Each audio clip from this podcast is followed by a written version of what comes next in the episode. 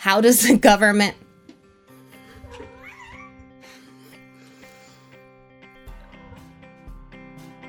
Should I take it from the beginning of that?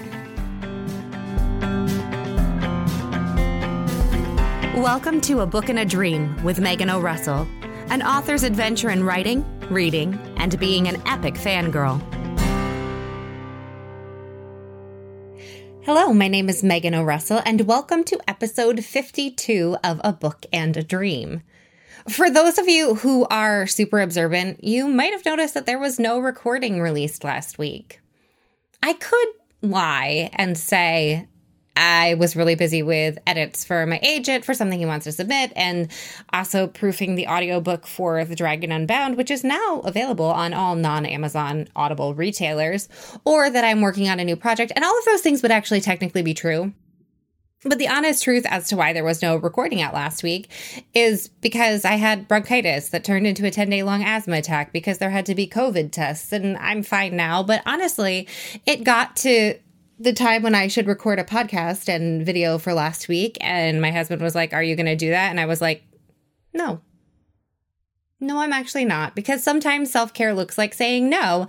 And I try to be honest with you all, and it would be really wrong of me to be like, and I was really fancy and important. No, I wasn't. No, I wasn't. I was refusing to put on real clothes because I didn't feel good. And honestly, even today, I almost recorded this laying on the floor. In fact, if we had been able to figure out how to place a mic in such a way that wouldn't have risked chipping my teeth if it fell, I would have. I would have just laid on the floor to record this. But I didn't want to risk chipping my teeth, so here I am. And the truth is, I have been super busy and very productive, and it's 2020. And if you are still breathing, you're doing a great job. Like to anyone out there who's like, I'm a failure, I accomplished nothing in 2020. No, if you're surviving, that's like every other year's equivalent of thriving. Like that's that's the bar. That's the standard right now. But I have gotten some things done. A lot of things done.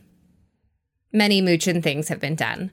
I've been working on the first book in a new series. The series is currently called Heart of Smoke. I might end up changing the series title. But the first book is definitely called Heart of Smoke. It's actually already available for pre order on most major retailers. Kobo won't let me do that sort of thing, but it's there. And I'm really excited about this new series because it is very challenging and it takes place in the world of Girl of Glass. And I know, like most authors, you like write one book in the world and then you move on. But I don't want to do that.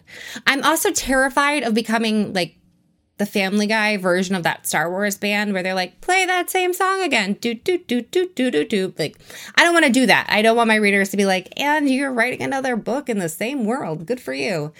And the whole point of building the world of Ilbrea was to create a lot of different series that flesh out this whole massive world. So it's this huge thing by the end.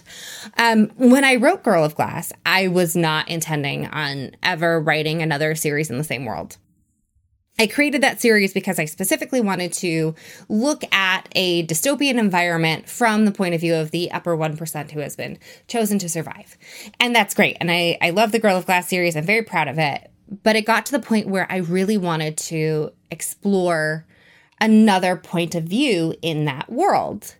Um, it may be the actor in me. When you're an ensemble member, you see everything from like six points of view per show. So I can see, like, oh, hey, you're a good guy in this scene. And oh, hey, I'm to murder you in this scene. You know, it's, you want to explore things from different angles because that's what I've done for my entire adult acting career. So that's how it feels normal to me. And sometimes it doesn't feel worth it. I'm like, nah, I don't need to do this. Like in my head, it's cool, but not worth writing a whole book about. But with Girl of Glass, it seemed like it was worth it because it is a big world. And there is so much to explore. And we haven't really seen the apocalypse happening from the point of view of someone who's hungry who is thirsty, who is dying because, you know, lots of people are trying to stab them because, you know, evil men try to kill people. It's just like a thing. So I decided that I really wanted to write another series in the world of Girl of Glass, which is where Heart of Smoke comes into play. And it does not interfere with the Girl of Glass series. There are many different sets of domes within that world. It was established that they existed early on in the Girl of Glass series before I ever really thought I'd write another set of books in that world, but it's it's separate. It's not going to mess with the Girl of can- Glass canon. I've been very careful about that. But I wanted to see the end of the world from a different part of the world, and that is where Wani's story comes into play. Now, there are some really great things about going back into a world that you already know so well because the world is built. And when you're writing a new series, a lot of the time that comes into writing that book one is just building the rules of the world. It's is there a government? How does the government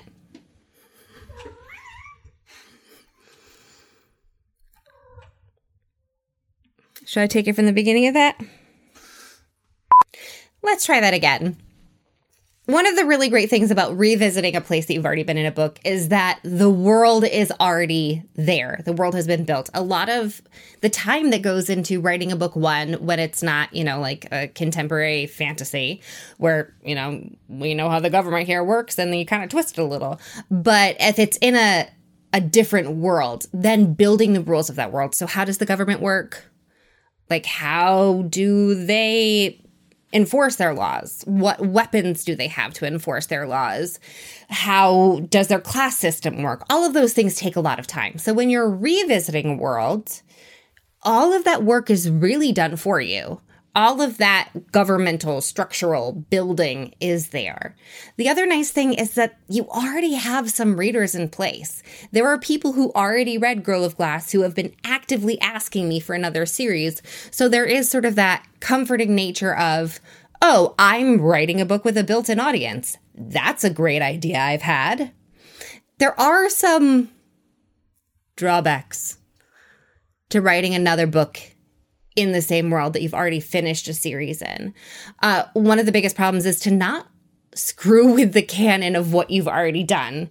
You can't be like, oh, and the people in the old series didn't know that the people in the new series had already killed all the bad guys and there was really no problem the whole time. Like, well, I mean, you could. You could do that. It would kind of suck for you to do it, but you could. So, really, you have to be very careful about not messing with the things you've already done. You also have to be very careful about introducing information. So, the Heart of Smoke series is different from the Girl of Glass series. You should not have had to read Girl of Glass to read Heart of Smoke.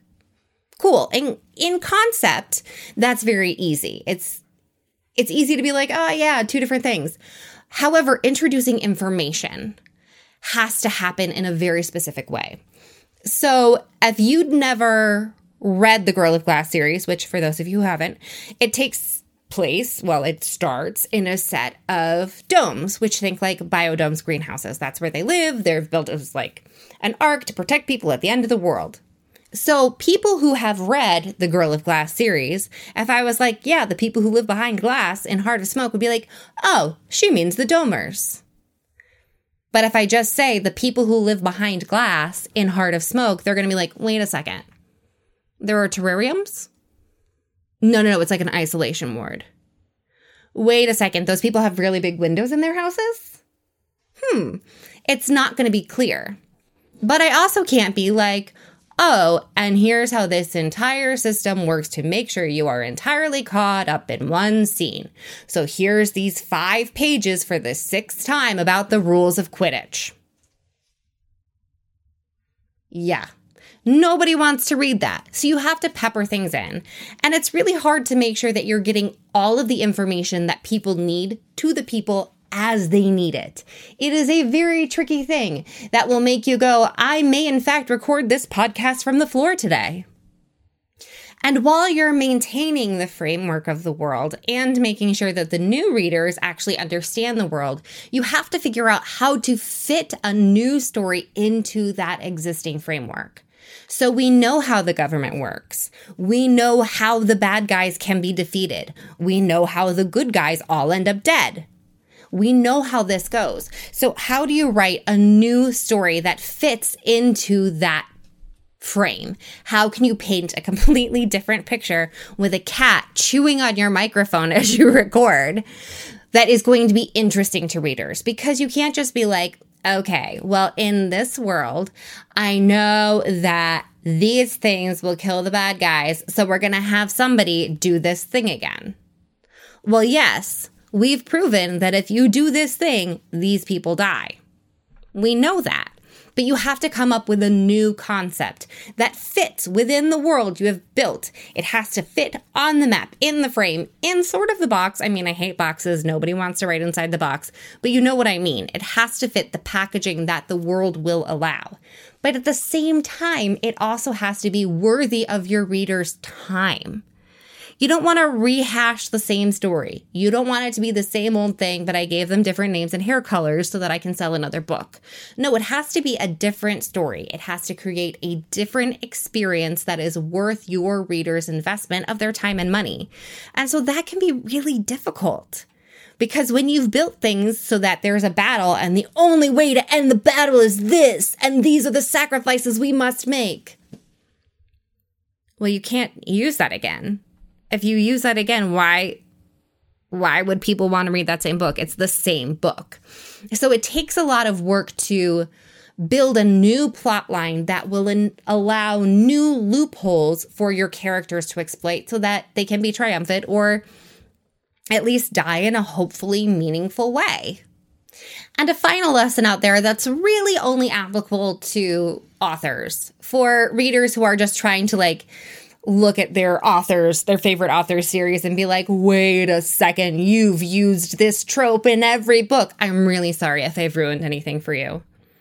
I'm really sorry because there are some people who will reuse the same world and the same trope. And once you know it's the same world and the same trope, you know who's going to end up married and who's going to end up dead within the first 10 pages. But, you know, sometimes we need comfort. So that's totally legit. And if that's that author's brand, go with it. That's not how I do things. But something that is only specifically for the authors.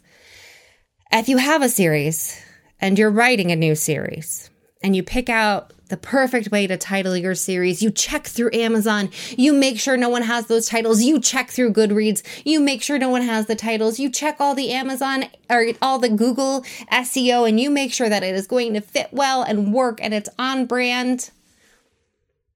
Post all the pre orders right away. Because if you don't, you're going to get halfway through the process of working for, with your cover designer on book one and realize that someone's posted a pre order for another series with your title for book two. So then you have to go back and rename everything, which is another reason you want to record a podcast from the floor. So just, you know, like, snag that right away. Just grab it, grab that title before anyone else can get it because they named their series that too, so you really can't use it because that would be a bad, mean thing to do to a new author who doesn't have very many reviews.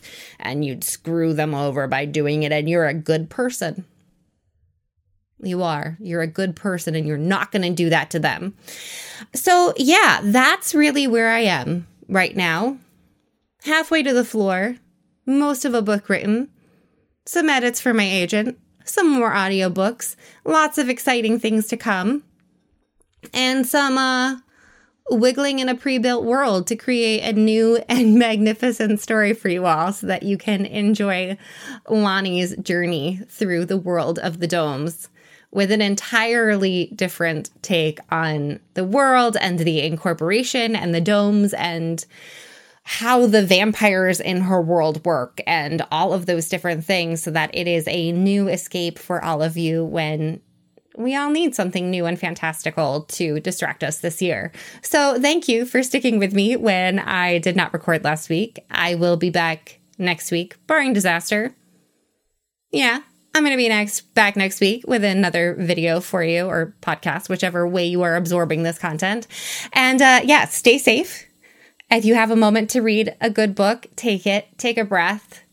This time of year is stressful for everyone and the best of years, and love yourself, be kind. And if what you need to do is lay on the floor and just not for a while, go with it. Because if you're surviving, you are thriving. Happy 2020, y'all.